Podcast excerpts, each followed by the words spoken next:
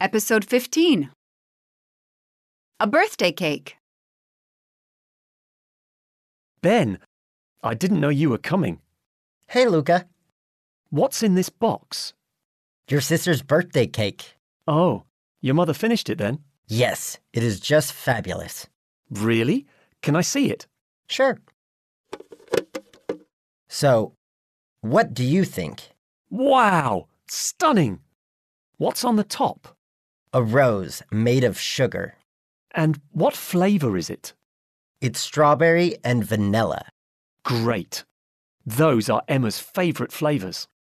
What else does she like? Mm, only strawberry and vanilla, in fact. I think she will like this cake then. sure. What did your mother put on the sides? I think it's a unicorn and a rainbow. Really? What a good idea. Emma is going to love that too. How big is the cake? It looks huge. Well, about one meter high, I guess. At least, yes.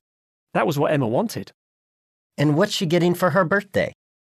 I know my parents want to give her a trip to an amusement park.